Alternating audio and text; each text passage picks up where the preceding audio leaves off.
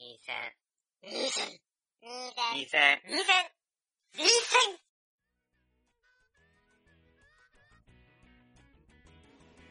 第168回学生最終防衛戦線です。よろしくお願いします。ワンです。たかしです。はい。よろしくお願いします。ということでですね、え今回は、じゃえ、なんか、なんだっけ、2016年の えうんうん。冬アニメのまとめか、そうだね。をやっていきたいと思います。まとめと言いつつ、まとめるかどうかはまだわかんない。そうなんだよね。うん。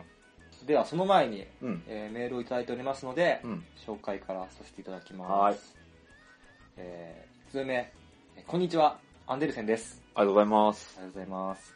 えー毎度毎度紹介していただきありがとうございます。いえいえ、こちらこそ。こちらこそ。メール送信する前に確認しているのですが、うん前回の放送を聞くと説明不足だなと思う部分がたくさんあり、もわかりやすい文を書くのは難しいものだとつくづく思います。気使ってもらってるな。うん偉いや、でもこれみんなそうだからね。そうかな。そう思わないいや、なんかえ、、俺もメール送信するとき考えないよ。あ、そうなんだ。うんいやなんか送った後に見直すと、うんあ、ここ、ああ、まあそれはあここどっちにも取れるような、うん、なんか、自分の主観で書いてるとね、そうそうそうそうそう。ちゃんと遂行するやのっぱ偉ねい。文字ってね難しいよ、文章だけで送るとさこっちのニュアンスが伝わらなかったりすること多々あるからさまあそれはあるな。なんか軽口のつもりで言ったのが完全なる悪口に向こうに行っちゃうと取られちゃったり とかまあそれはなんか喋ってる感じとかもあるからね、笑いながら言ってるかとか、そうそうそう声が弾んでるか否かとか。そうそう、うんあだからお気になさらずということでえさて今回メールしますのは、はい機動戦士ガンダムサンダーボルトです出ました。あーなんかこんだけおすすめされるとねなんか見ないといけないのかなって、だんだんこう心がねそれなんで見な、まあ1話見なかったからか。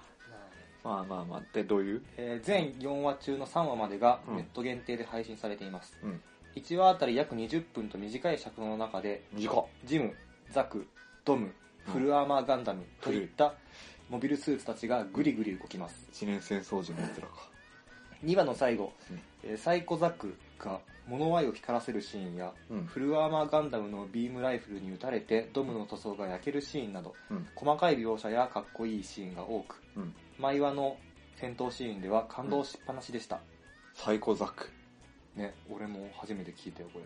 あの、ギレンの野望に出てくるやつみたいな感じかな。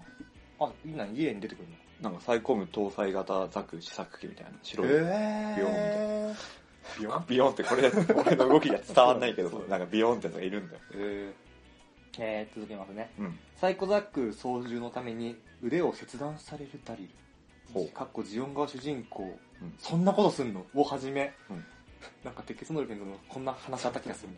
まあ、えーなんかあれじゃないうんつけるんじゃない義手、義手とか。みたいだね。えっ、と、まあ、義手義足で戦うジオン軍パイロットや、うん。学徒動員された連邦側の少年兵が次々と撃破されるなど、うん戦争の残酷さが描かれているのも特徴的だなと思います、うんうん本編ではないですが、うんセルバンについてくるドキュメンタリーも制作者たちのガンダム裏話的な話が多くて面白いですうん。はいはいは有料配信なんで視聴されているかどうか分かりませんしい。うん。募集中のメールテーマ冬アニメの感想からは外れていますしうん。全4話が終了してからメールしようとも思ったのですが、うん。えーワンさんたかしさんの感想が聞きたくて書きましてメールしました すいません。かっこ笑い。見てません。見なきゃ。そうだね。ちょっと、ちょっと暇だったら見ますか。そうだ。てか、一緒に見れば半額で済むから。なるほ一ど緒に見。よう。オッケー、うんそうしますか。うんじゃあそれで。でもどうせバンダイチャンネルとかじゃないのえっとね、結構配信サイトはガンダあム多いんだもちろんやってるし、うんなんか Amazon とか TSUTAYA とかそういうとこでやってんだ。サービスでもやってるみたいなアね。マゾンだったら大丈夫だな、じゃあ。うん。プライはい。じゃあ、ム。うん。ちょっと間をくださいっていう感じかな。そうだね、見たら。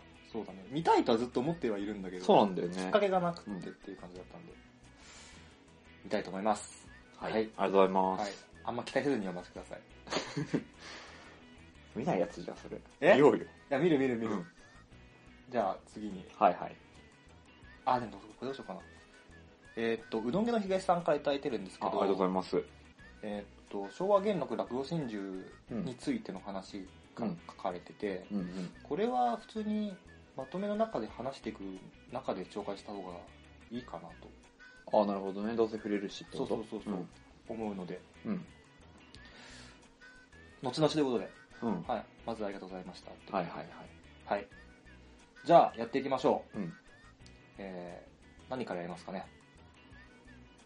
あ全体としてう、ん俺が思ったのは今回、うん。あの、これは面白いっうん。ていうのが、うん。結構こう具体的に、うん。うん。これとこれとこれみたいな、っああ、なるほどね。うん。ていうのが、なんか結構白黒はっきりしてんなって思った。なるほど。うん。で、具体的に言うと、うん。俺の中では昭和元禄落語真珠、うん。面白かったね。あ、なんだろう、そうね。ストーリーものでいくと、うん。昭和元禄落語真珠、うん。僕だけがいない街。うん。で、時点で、うん。機動戦士ガンダム鉄血ノルフェンズ。はいはい。うん。で、逆、逆系だと、うんおそ松さんが今回だったよね。そうだね。おそ松さんと、このせ素晴らしい世界に祝福を。逆、 まあ逆系か。ギャグ枠でしょ。そうだねまあ、まあ、そうで、うんえーっと、短編アニメ枠うん。として、俺はギャル子ちゃんとうん、おじさんとマシュマロ出た。おじさんとマシュマロ。見てない。って感じかなく。そー。うん。です。そうか。で、えーっと、まあ、今言ったやつは全部、うん。こう、いやまあ言いたいことはあるもののとはつくんだけど、うんまあ全部が全部素晴らしかったとは言わないけど、うん。絶対面白かったよっていうのは自信を持って言えるっていう作品だったなって思うん。う。うん。そんな感じ。はい。はい。それなんか全体通してなんかある。全体通して、うん。大体ワンちゃんが言ってたやつが面白かったなって いう感じかな。まあそうだよね。うん。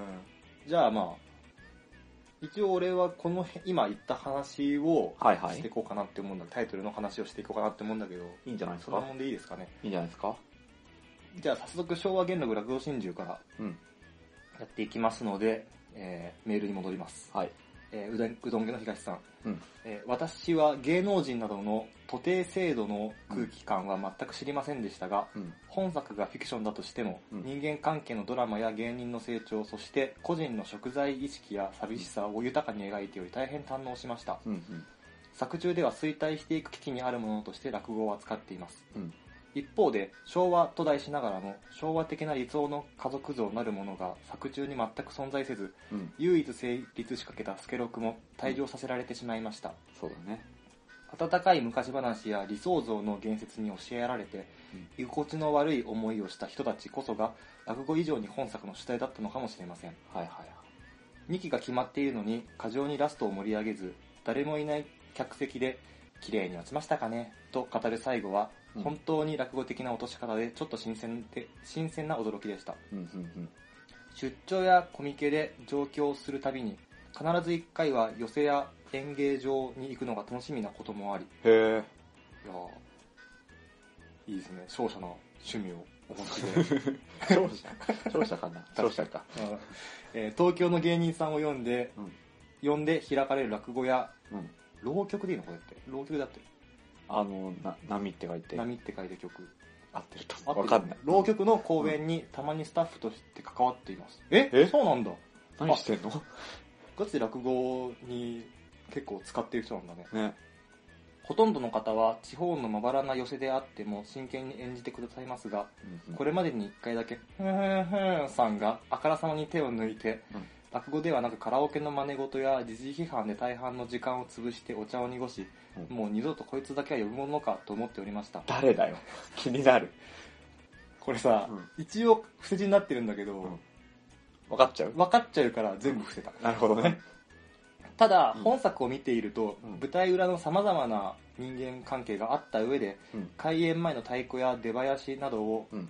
えー生身の人が弾いている中でうん講座に上がっているのが芸人さんの日常だと改めて意識しますうん。うん。交通費の関係でお弟子さんもついておらず CD に録音された太鼓や出囃子真打ち真打ち同士とはいえ二回りは年下の話し家よりうん。浅い上がりで講座に座るなどしたら確かに腐る気持ちもあるだろうなとこのアニメを見て思い返しているところですうん。うん。以上へえ。ありがとうございますありがとうございます。わからない世界の話を聞いた。ほんとね。へえ、そうなんだ。結構、落語か。落語ね。いや落語の話っていう風に入ると、うん全然俺はわかんないけど、うん。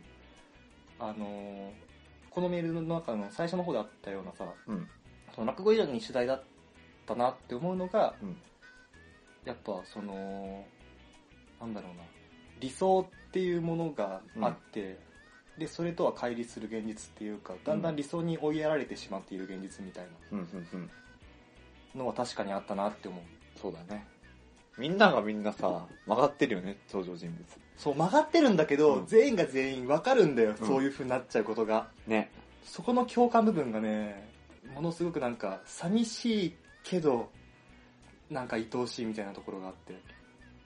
戦後の感じなそう。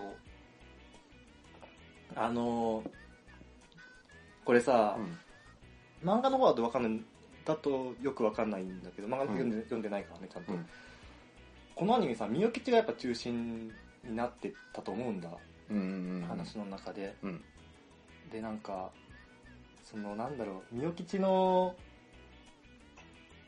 みゆきちが、うんこれ主人公のさ、菊彦のことすごい好きそうだねだったじゃん。好き好き好き好き好き好きだったね、 でも一級さんです。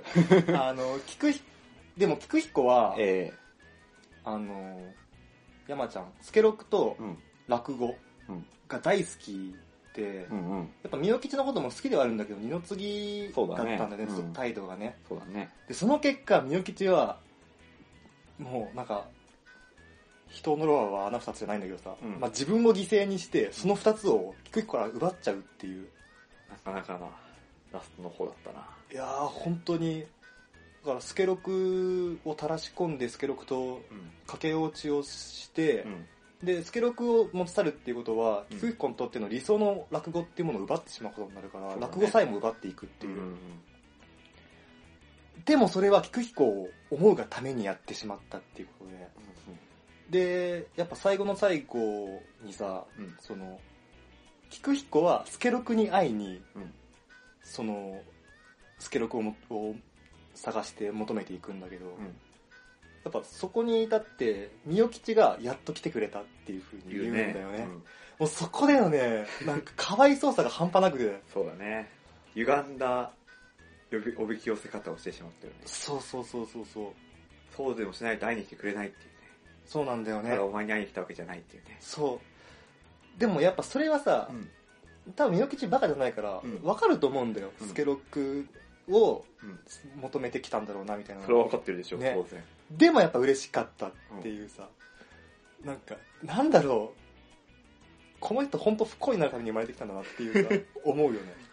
まあもう半生が不幸すぎるからないや、本当に。いやしかも最終的にさ、うんまあ、まあ両方とも永遠に失うことになるわけじゃん。そうだねで、あで、やっぱこう、何残された小夏を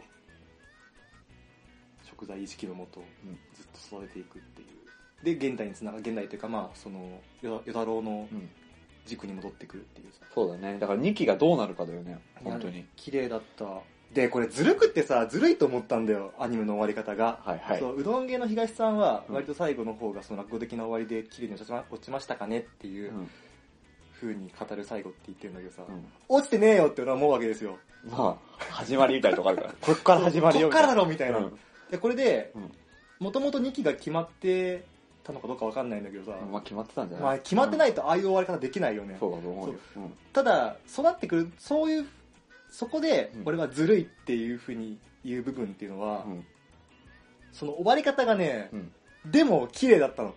まあまあそうだよねそ落語的にそうそうそう。結局それまでを全部、与太郎が語ってたみたいなうん話の流れにして、うんで、誰もいない寄せで、うん綺麗になっちゃいましたかねって言うっていうふうに、うんあの、うどん家のさん、東さん言ってたんだけど、うん俺は、その、誰もいない予選の中で、うん予選の劇場に、うん俺と与太郎の二人だけっていうような印象を抱いたわけだよね。うんうんめちゃくちゃリッチじゃないその状況ってっていう。まあそうだね1対1でねそうそうそう。んで、与太郎がってへみたいな、うんこれ落ちましたかねみたいな。うんで、2期に続くみたいな。うんそんな、許すに決まってんじゃんみたいな。い許す許す許さないのや、この終わりはね、ほんとなんか、うまいなって思っちゃって、うん落ちてねえよって思いながら、うまいなって思っちゃって、うもんうこんなんずるいじゃんって思ったっていう。落語っていう素材を存分に生かして、生かしてるよね、なんかこの作品ちゃんと、多多分。分、落語についてはそんなに詳しくないけど、でも少なくとも落素人が持ってる落語感は、ひしひしとも、そうだねうんなんかし登場人物の言動の一つ一つをとってもだけどさ、うんなんかみんなねうん、有名な落語家に被る部分とかもあってさ、ああテレビで見るようなう。んだからもう、いちいちその、この見てる30分は、落語の世界に浸ってる感覚になってと。ああうんうんうんうんあであとさ1話と最後のその与太郎のの落語をうん。聞いて改めて思ったんだけど、うん。やっぱあの菊彦と助六、うんだから山ちゃんとうん石田さんのうん落語の演技すげえなってうんうんうん。思った、いやなんか別に関友さんがうん下手ってわけじゃなくててか全然うまいんだけど、うんなんだろうなんか格違ったなっていうふうに再へー認識した、そうか。うんかなあそんな感じてか、あの二人の声を持ってすれば落語もなんかできそうだよね。できなそんうかもこう、なんて言うんだろう。落語ってやっぱ声によるところだいぶ大きいって思っててさ、うんやっぱいい声の人多いし、落語家って。はいはいまあ、いい声というか特徴的な声。うんあんまり、聞いて、話してるの聞いててさ、焦点とかで。うん誰々だって分かんないことないじああそれはないゃん。うねん。だからすごいなって思ってて、その点行くと山ちゃんとうん、石田明ってもうそうだね代表する人たちでやっぱ声優界、そうだねオンリーボイスを持っててさ。そうそうそうそだからまあ落語もいけるだろうなっていう。うでもう今になって思うと完全に助六と菊彦はあの二人しかありえないなっていうような、まあそうだね。うん特に石田さんあのやらしい感じのうん。艶っぽい声はうん石田さんしか出せないだろうなって思 う、いやーうんこれやっぱすごい全部に細やかな配慮がされた作品だと思ううん。うん、よかったよ、本当に。そう、あの、うん。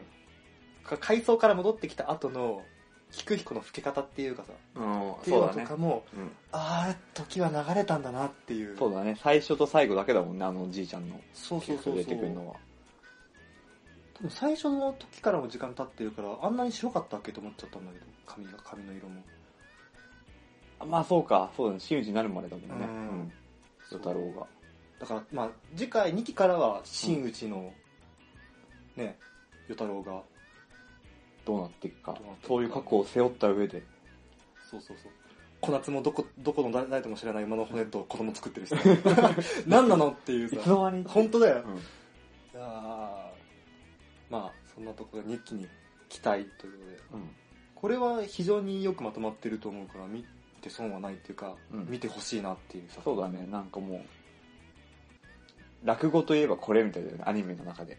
そそういう作品になったよねあ落語を主題ーにしてるまあ。俺の中で落語を主題にしてるアニメ ってそんなんないけどね。そうだね。カ女子ル落ぐらいしか。カルタを主題にしてるアニメといえば、チャイフルぐらいのそうだね。立ち位置にはなったと思うよ。はい。んじゃあ、そういうな感じで。はいはい。はい、落語真珠はそんな感じですね。はい。はい。えーっと、じゃあ次、僕だけがいない街うん。は、ちょっとさ、うんちょっと前に劇場版が公開して、てか今絶賛公開中なのかなちょうど、で、俺ら見に行ったじゃん。いいんだね。実写版の方でしそょうそうそうそう。それがちょっと納得できない終わり方だったから、個人的にね。まあ個人的にね、だからちょっと危惧があったわけだよ。うん。原作の方も最後まで読んでるわけじゃないから、そうだね。もう終わってはいるけどね。そうそうそうそうそうそう。だからこれがもしもうん原作のラストだとした ら、アニメの方もこの二の鉄を踏むんじゃないかっていう。まあ同じになるよね、普通は。ねうん。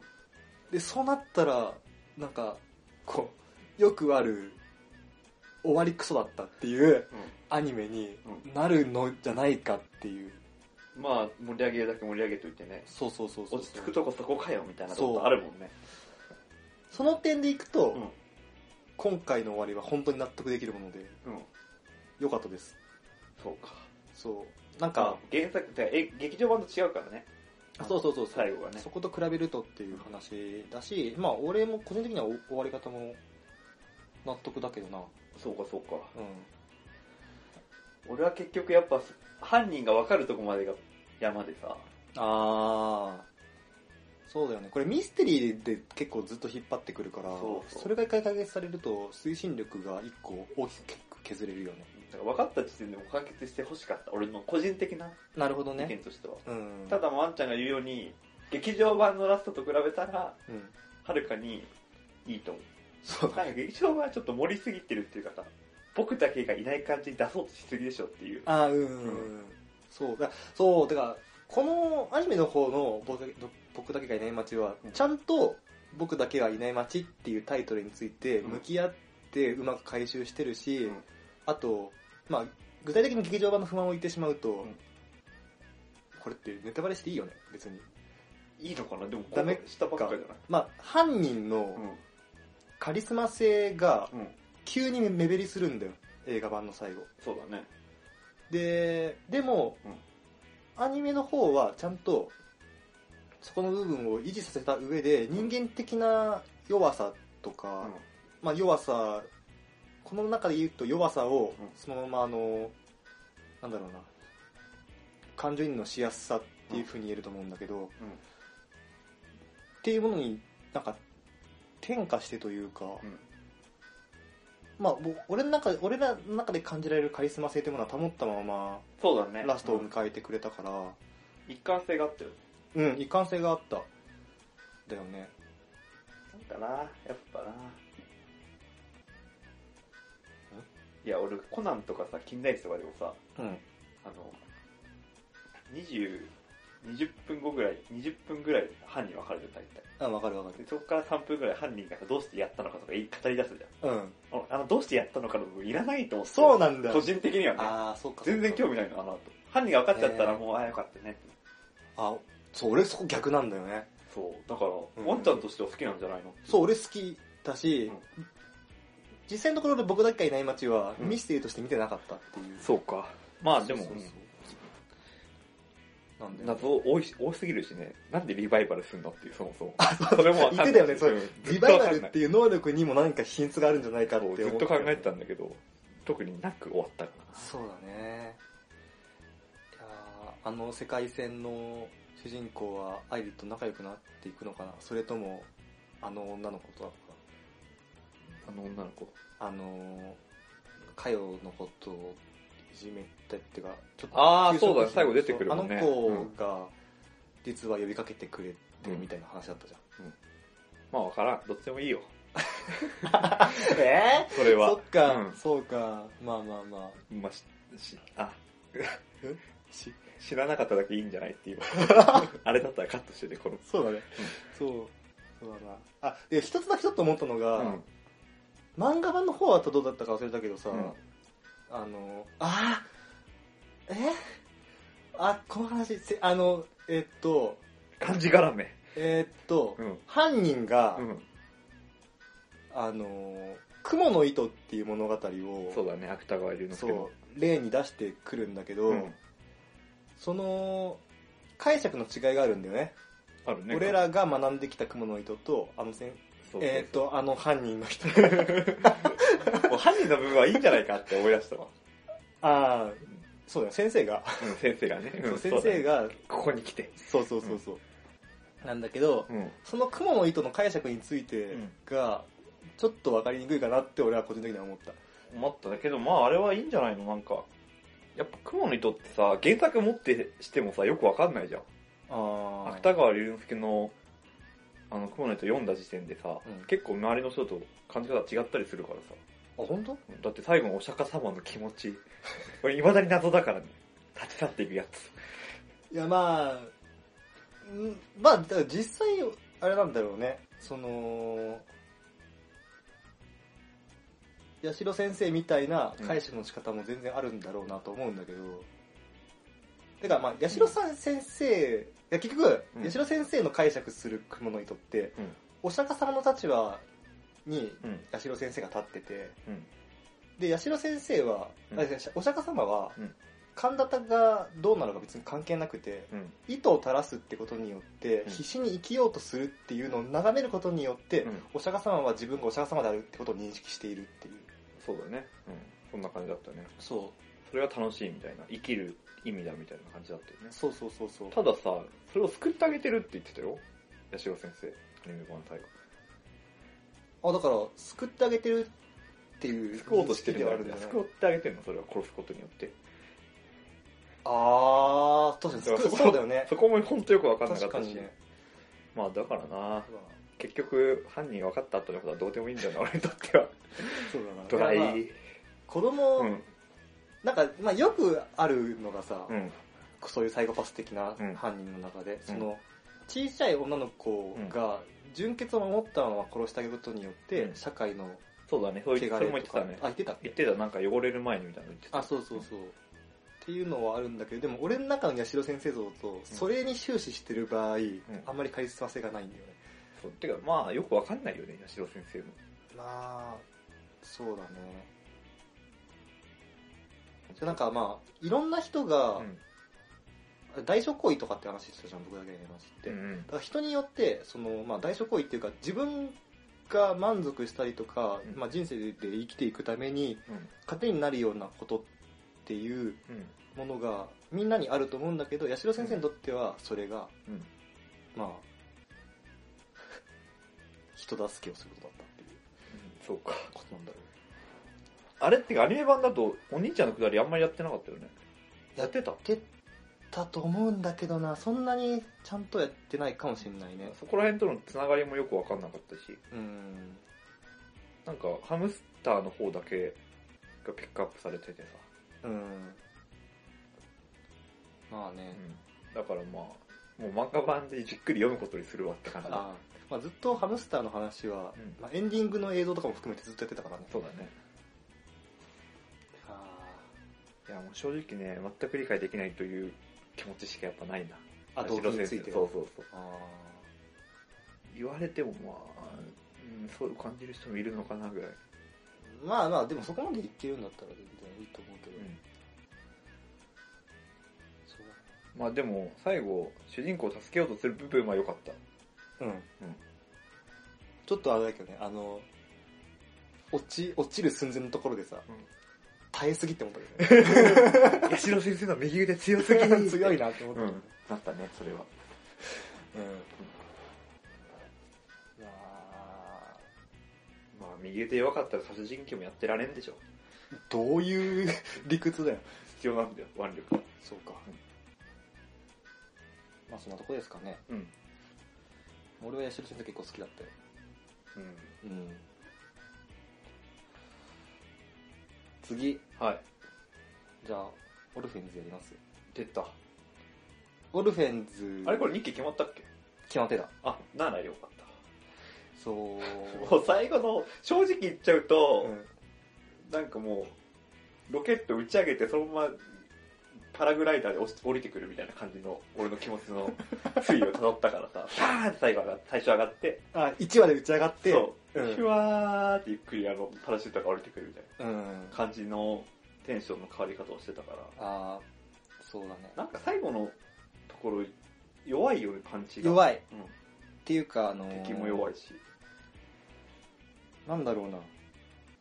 全然、伏線っていうか、うんテーマ回収されてなくねって俺は思っうんちゃって、正直不完全燃焼だよね。そうだねなんかビスケットが死んでどうなったのってところもちょっと今一つだったそうそうそうそしうなんかさ、あのー、2期がさ、うんオルフェンズの、うん2期決定っていう見出しだったから、うん分割2クールとかじゃなかったんだなって思って。うんってことは、まあ、もしかしたら、ツークール、あの、2期目が途中で決まってたんだとしたら、うんなんか、もしこの終わりで、オルフェンズが、が完結してた可能性があるって思うと、俺は憤りを隠せないよ。っていうか、桜井のキャラがさう、んよくわかんなすぎてさ、お前のやりたいこと。あまあわー、かるんだけど、まあ、ギャラル、あれギャラルホルンだっけギャラルホルン。うんギャラルホルンのなんかまああれだよね一番最初の一子みたいなものを取り戻すみたいな感じまあギャラ、ギャラルホルンをさ、改革するっていう、その動機の部分もわかるんだうよ。んただ、それが、あの、アニメ的な動きとして、はいはい画面に出てきた時に、うん暗躍ばっかじゃん、みたいな。そうだね最初、結局一回戦ったあ誰との、三日月と。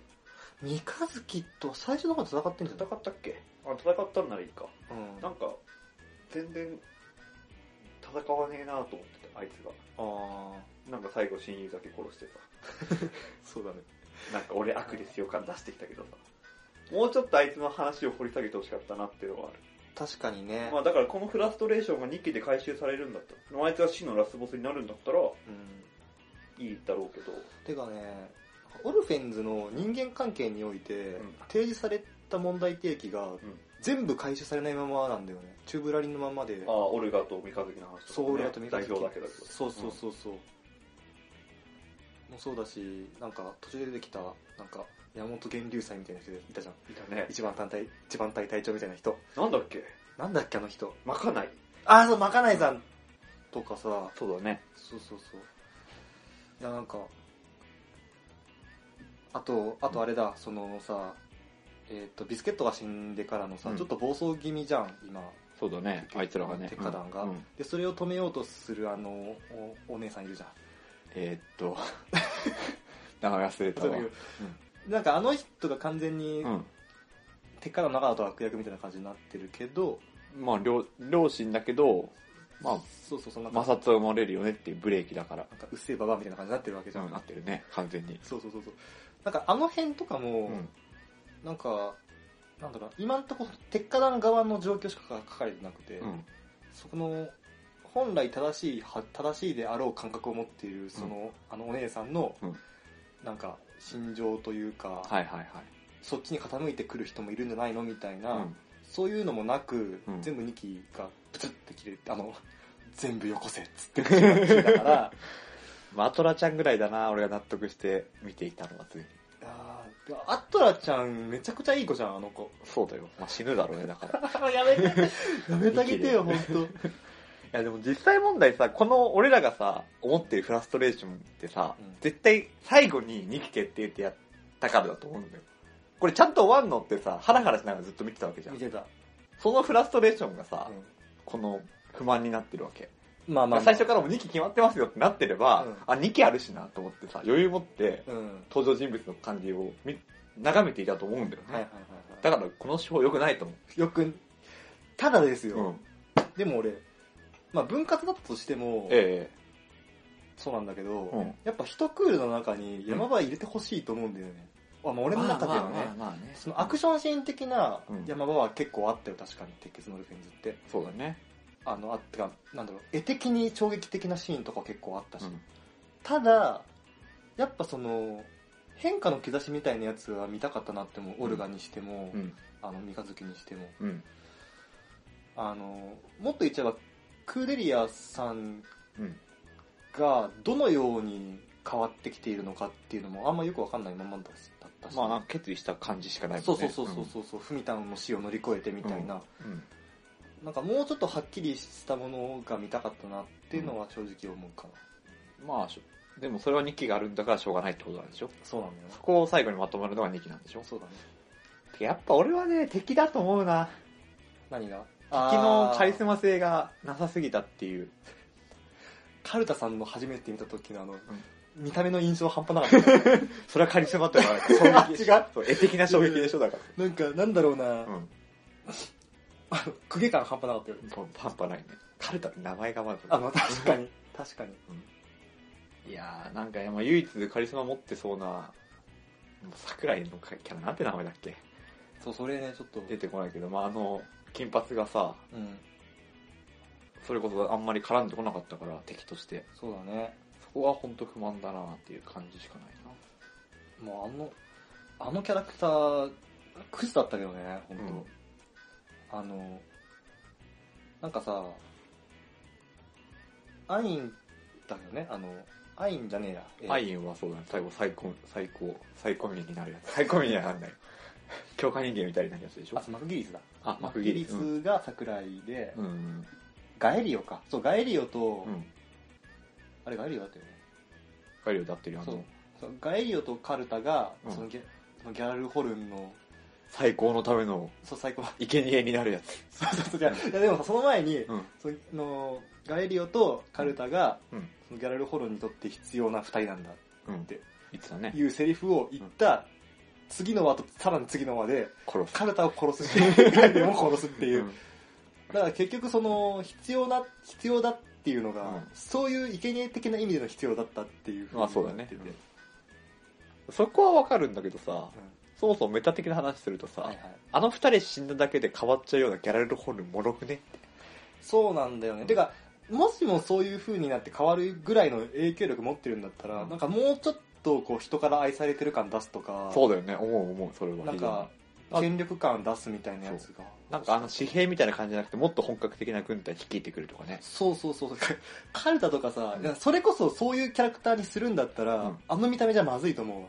その、しかもガイリオの方だったらさ、ガイリオを副官じゃなくてさ、まマクギリスを副官にすればまださ、確かに。うん確かにね。所詮お前の副官じゃんっていうガイリオ。だからそれこそなんかクランクスニーみたいなさ、うんああいうなんかこう威厳持ったおじさん的なやつうん、そう、思う。非常に思とう。かをうん。裏切ってみたいな方が、まあ、燃える展開だし、うん俺らのフラストレーションは解消されたんじゃないかって思うよね。思うよね。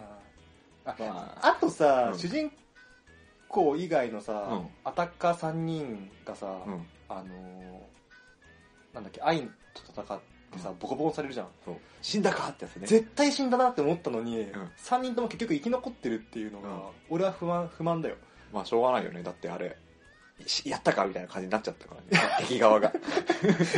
そうなんだけどさ、いや、3人って三あの損害でうん3人とも生き残ってるってなかなかねえだろうっていう、主人公方で働きすぎだろうって思うんで。なのにビスケットの死んだあっさりしたね。本当だよね。パンあ吹き飛ばされた。いや、ビスケットは犠牲になったのだ。まあでも戦闘員少なすぎてこれ以上殺すと大変なんでしょう、多分。まあね2機が。そうだね2機なかったら死んでたんだから、みんな。そうかも。だってか、あー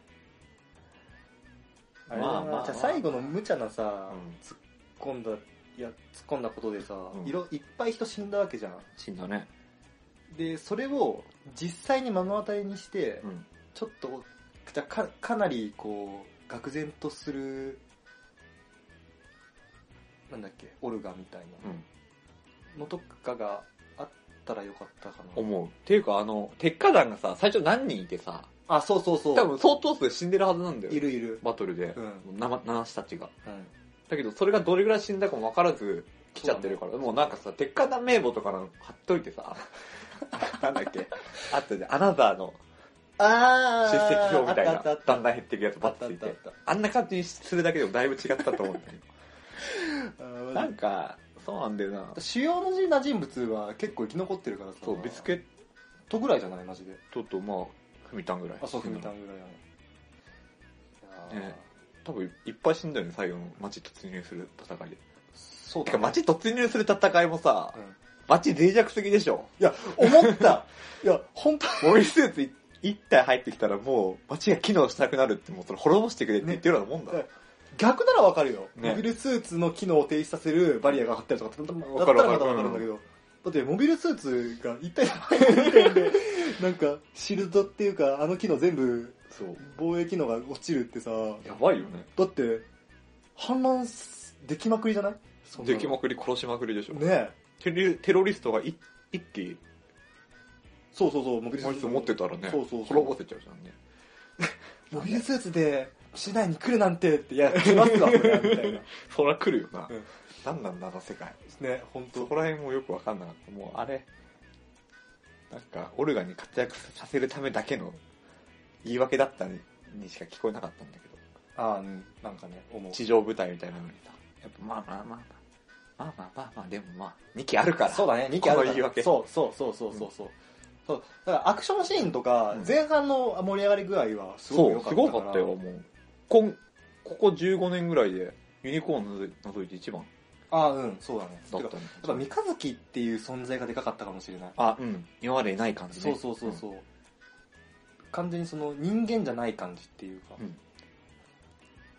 なんかあれだよね、素直な、素直な AI みたい な感じうん。AI。 なんか、オルガの言うことだけしか聞かない。そうだね。まあ絶対殺すマンだけどね。そう そう。そう。でもなんか人間の心を受容する力を持ってるみたいな。ああ、でもこの作品何が腹立たしいかって、これ2期絶対見るからな。そうなんだよね。こんな言っといて。確かにね。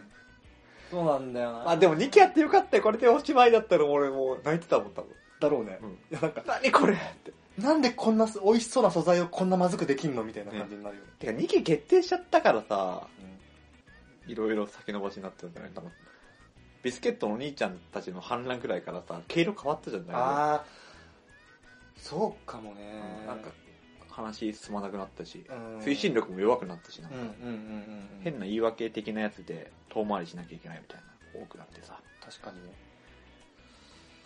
まあまあ、でも2期期待という一気に期待ですね。恨み節みたいになっちゃったけど、好きですよ、この作 品な。んか一個一個め、なんか案外長いの。確かに。ちょっと次、次行こう。えっ、と、おそ松さん。ああ、これな。おそ松さんはね、なんか、よかったよ。え、めっちゃ面白かったっていうかもう見なかったの、ほ ほんと後悔だわ。1話だけ見てさ、しばらく見てなかったんだよね。あのね、そう、まあ、名前前も言った気がしたけど、俺1話全然入っていけなくて、うん。なんか、俺は滑ってるって感じだったな。俺も滑ってるって感じだった、うんなんか全部が全部何かしらのアニメのパロディになっててそう、ドラゴンボールとかね。あそうそうそう、うんドラゴンボールとか進撃の巨人とか、なんだっけ歌の王子様じゃないっけ歌のプリンスだっ歌プリけ歌プリ、うんとかいろいろあってうん。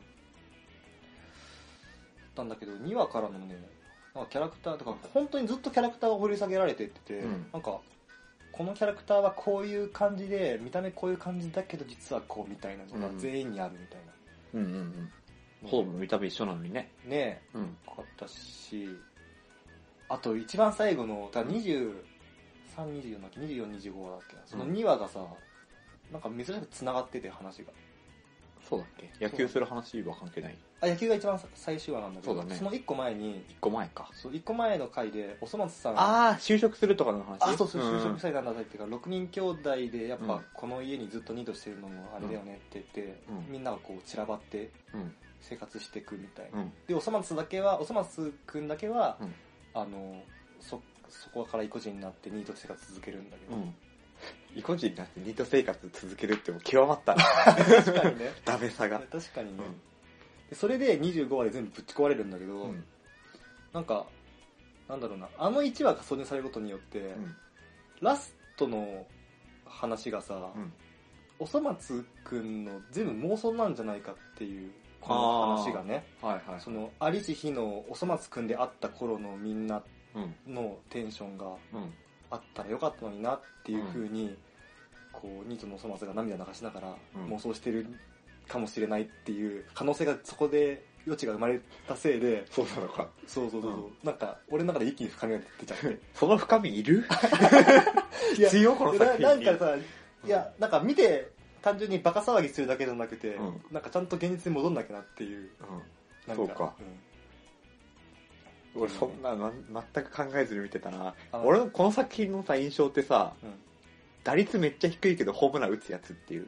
ほうほうほうほうコツコツギャグとかでさ、当ててくるんじゃなくて、うん、空振りしまくるけど、たまにでっかい笑いを。ああまあそれはあるかうも、んそだからもう楽しめたね。で、だいたい1話3つぐらいの細かいストーリーに分かれててさ、うん、そうだねで、そのうちの1本当たるからさ、うんツボにね。確かにだからもう本当に、つまんなくても、あ、次面白いの来るなっていう感じでうん見てたりして。そうだね。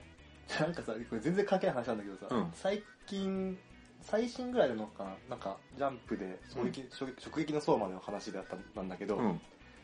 あの、味覚って不う思ん。議なもんで、うん。美味しい食べ物がうん均一にあるとして、うんそれを下に乗せた時と、ん総量としては美味しさ一緒なんだけど、うんまずい部分と美味しい部分がごちゃ混ぜになってるものがあるとして、まあ薄い部分濃い部分みたいな、うんそれを下に入れた場合、どっちのが美味しいかって感じると、薄いのと濃いのが混じった方が美味しいって感じなるるんだほっどて、ね。うんうんうん。あ、わかるよ、それはそう。そうそうだからこれをおそ松さんって 変化できるおそか松さんの話に持ってくる、ギャグ漫画とかのうん。話に持ってくると、うん。気象点季節が全部しっかりしてるのが3本立てだと、全部舌触り一緒だから印象に残りにくいんだけど、うん、うん。打率がひさっきの高橋の話打率が低いね話になってくると、うん。あのスリーアウトスリーアウトホームランってなった場合に、うんそのアニメ全体が面白かったなって感じれるようになってるんじゃないかなってあ、それはあるよ。ううん。一本当たればね、特にギャグはだけど、ん、うん、っいいと思います。ていうことなんじゃないかなとてかギャグで全部当てるのも無理だろ。そうだしおそ松さんって結局あの笑わせようと思ってないやつも結構あったありる。しててさかそういうのに限って笑っちゃったりするけどね。わかるうん。だからななんだこれみたいなでわけわかんなすぎて笑うしかないみたいなやつとかね、はたぼうのやつとか。ああのあれとかなんかくすってきたの、くすってきたのかなあはたぼうっていうかあれでしょハンバーガー作るやつでしょそうそうそう。美味しいじゃん、美味しいじゃんってやつ。そうそうそう、うんだからまあ、なんか、結構、はちゃめちゃやってるからさ、ギャグの形みたいなのがなくてさ、うんいろんな方向のギャグ、まあ下ネタもあるし、シュールもあるし、うんそうだねそれこそ、なんか一距離乗り切るのもあるし、うんみたいな。そこのいろいろやってる感じが、なんか、良かったんじゃないかなそとうだね思いますよ。そうまあちょっと最後に言うと、うん結局俺の中の始末はカラマツにか来てまきま出でたもん、そのお始末って言葉、ほんと 嫌い。お始末ってことはやめてえじゃあじゃあ一番好きなおそ松さんはだから一緒だけど、 まあ確かにお始末よりはいい。いやーカラマツね単普通にいい子だったなんか中丸雄一だよね。そう中村雄一のキャラで、お始末。てか俺がさおそ松さんで一番好きなエピソードは、はいはい。一松が、うんカラマツの部屋に入ってきて、うんカラマツは寝てるわけですようん。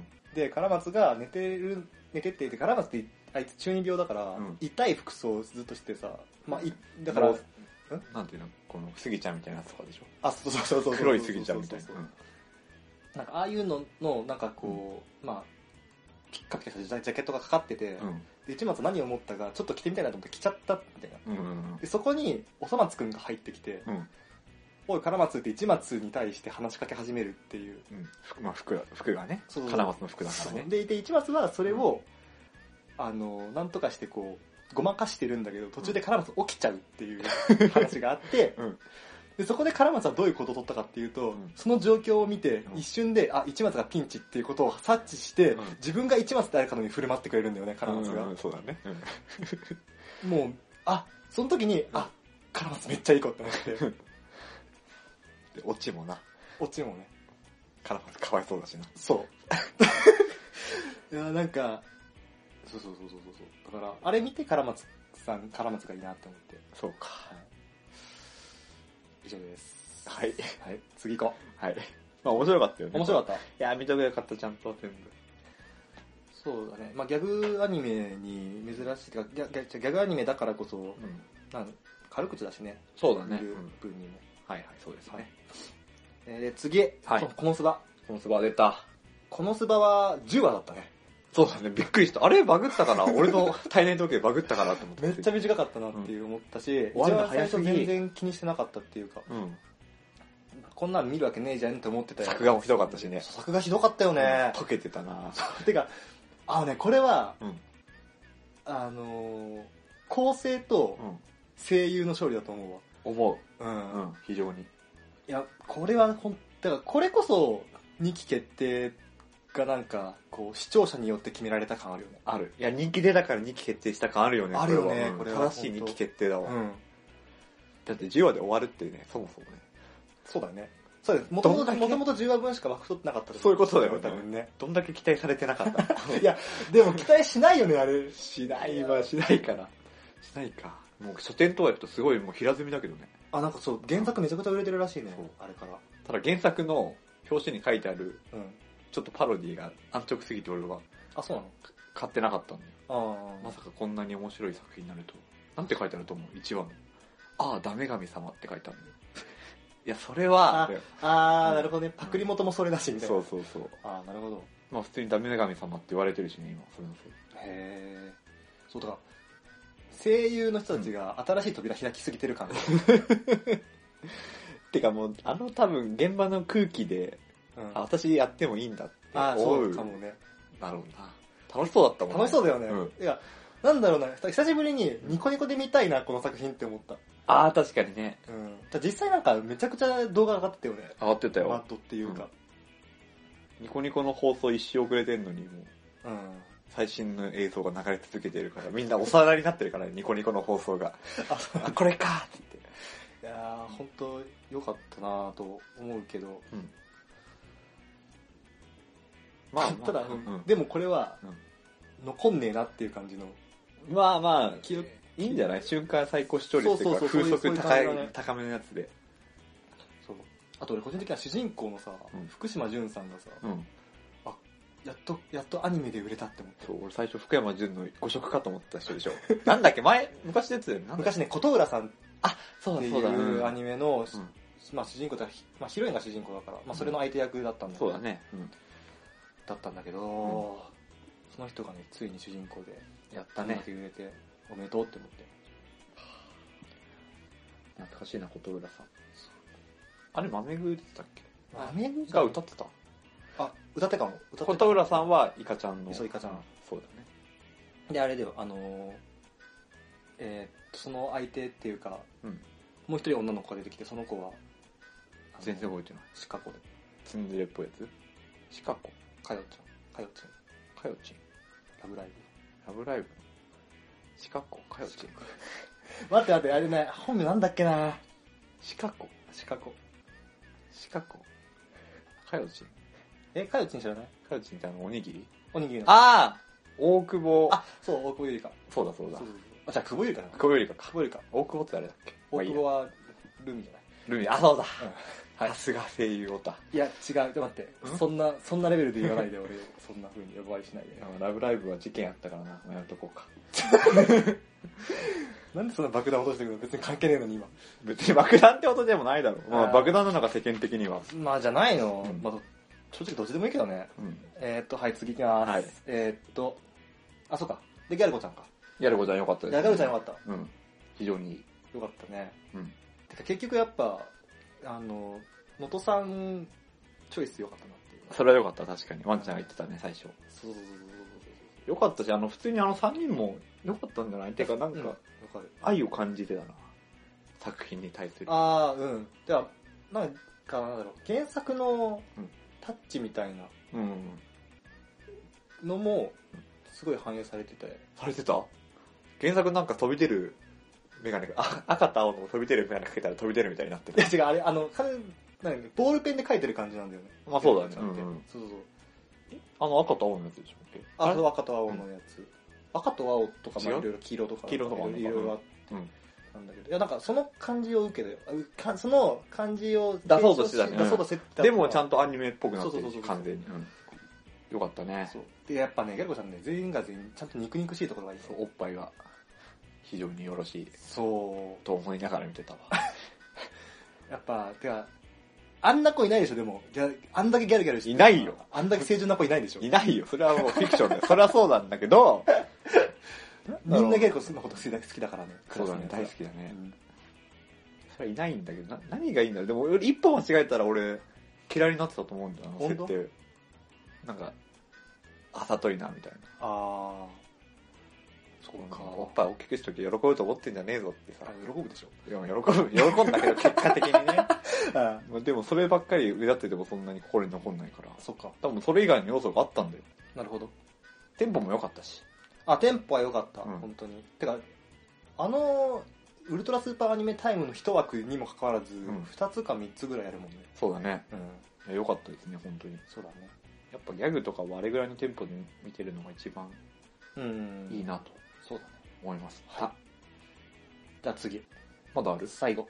おうおじさんとマシュマロ。見てないそうだったこれはね、良かったよ。見なきてゃか。、正直俺、このタイトル見た時にさ、まあマシュマロっぽいおじさんなのかなって思ったんだよね。それマシュマロのおじさんじゃないまあそうなんだけどさ、うんまあ、ただ、うんマシュマロっぽいんだけどさ、おじさんの方は。うん。なんか、もう、なんつったらいいの。絶対この、なんか、おっさんっぽいおっさんが主人公なんだよね。うん、まあ、ビジュアルは見たことあるよそ。うなんか、もう、ビールっ腹でうん、ひげ生やしてて、うん角刈りみたいなツブロックしてるっていううんか角刈り角刈りだよね角刈りうのん。だろうね。うん、あれはそうだ。そうそうそうあんな感じの人に、うん若林っていう女の女のうん。同僚の女社員がうん恋してるっていう話なんだけど、うん。最近増えたね、そういうの。俺物語的な。そうかな男とあったのか、それが流行り出したのかな。まあいやこれはねうん、割とずっとほっこりしながら見てたよそうか。いや可愛くてさあのおじさんがおじさんがヒゲさんって言うんだけどヒゲさんって言うんだけどさ、うん。ヒゲさんマシュマロ大好きでさ、うんその若林さんそれ分かってるからうん。マシュマロを毎回持って会社に現れるんだよねうん。でマシュマロの袋を開けてマシュマロの匂いをうんヒゲさんにかかせかかせることによって、んヒゲさんのしなんのなんかおびき寄せるんだよねはヒゲさんこっちっすよ、つって。うん。それについてくヒゲさんみたいな。ヒゲさん可愛いなと思って。 あれいや若林も不思議な若林世界も可愛いんだけ不ど。思議な世界すぎるでしょ、そっかれいは。や、まあ、これもね、5分とかのやつだから、うん。うん。まあ、よかったら見てくださいって感じ。はいまあ、全体として、全体としてだけど、俺が話したかったのはこんなもんなんだけど、うん。あとなんか、あったりするかいいや、本当にないんだよ、それが。ないのか。多分ない、ちょっと待ってね。うーん、ないね、ないね。ないね。駄菓子菓子とか話さなくていいのだがしかし、だがしかしは、割と俺最後の方には慣れてきたけどって感じかな。まあでもこれはあれか。うん。と特にって感じか。もう原作力がすごいっていうことだもんね。そう。だね。だがしかしはでも俺エンディングにハマっちゃって、うん。だからエンディングがなんかだんだんスルメになってきちゃって、ほうほう。よかったな。あ、左右に揺れてるからだろ、それ。左右じゃないけどさ、や、さやしが。まあ、あの、さや、ガクガクガクガクガクガクそ揺れう、てるさから。やしが一番最初の方で、うんこう、アリス役で走ってるうんシーンの、若干こう、首がカクってなる、あの繰り返しがよくて。繰り返してない。なんでもいいのかよ。いや、あとやっぱ一番最後に、てか手抜きなんだよ、あのエンディングってめやっっちゃぱ。手抜いてるよ ね。ねめっちゃ手抜きなのに、うん手抜きなのに、感じちゃうみたいな感じの。何それ、卑猥すぎだろ。手抜きなのに感じちゃう。もう全てが卑猥だ。ダメだろ、それ。確かに。やめろよ。言われてみるといい加減にしろよ。すいません。本当だえーとそんよ。な感じかな。後先考えろ、ちゃんと。 ごめんって。いや、ひどかったわ。ごめん 今の2分間もう、今年1位ひどかった時間だったな、本いやまあ、はい。当に。はい。はい。まあ、そうですね。あとどう、あの、アニメの話ではないんだけど、うん。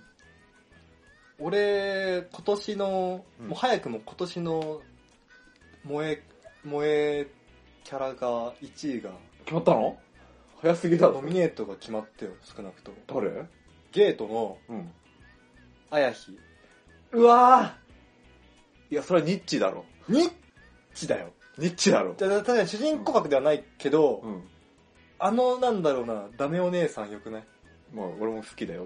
好きだけど、っ1位っていうと少ころはなくとも、このクールの中での1位は、うんあの、うんへえなんだっけ名前名前忘れた。あれだよね遠山奈央がやってるキャラのお姉ちゃんだよね魔法使いのえーっとなん、なんちゃらアリアだよ ね。もうひどいつい2週間前の記憶どこ行った、えなんだっけ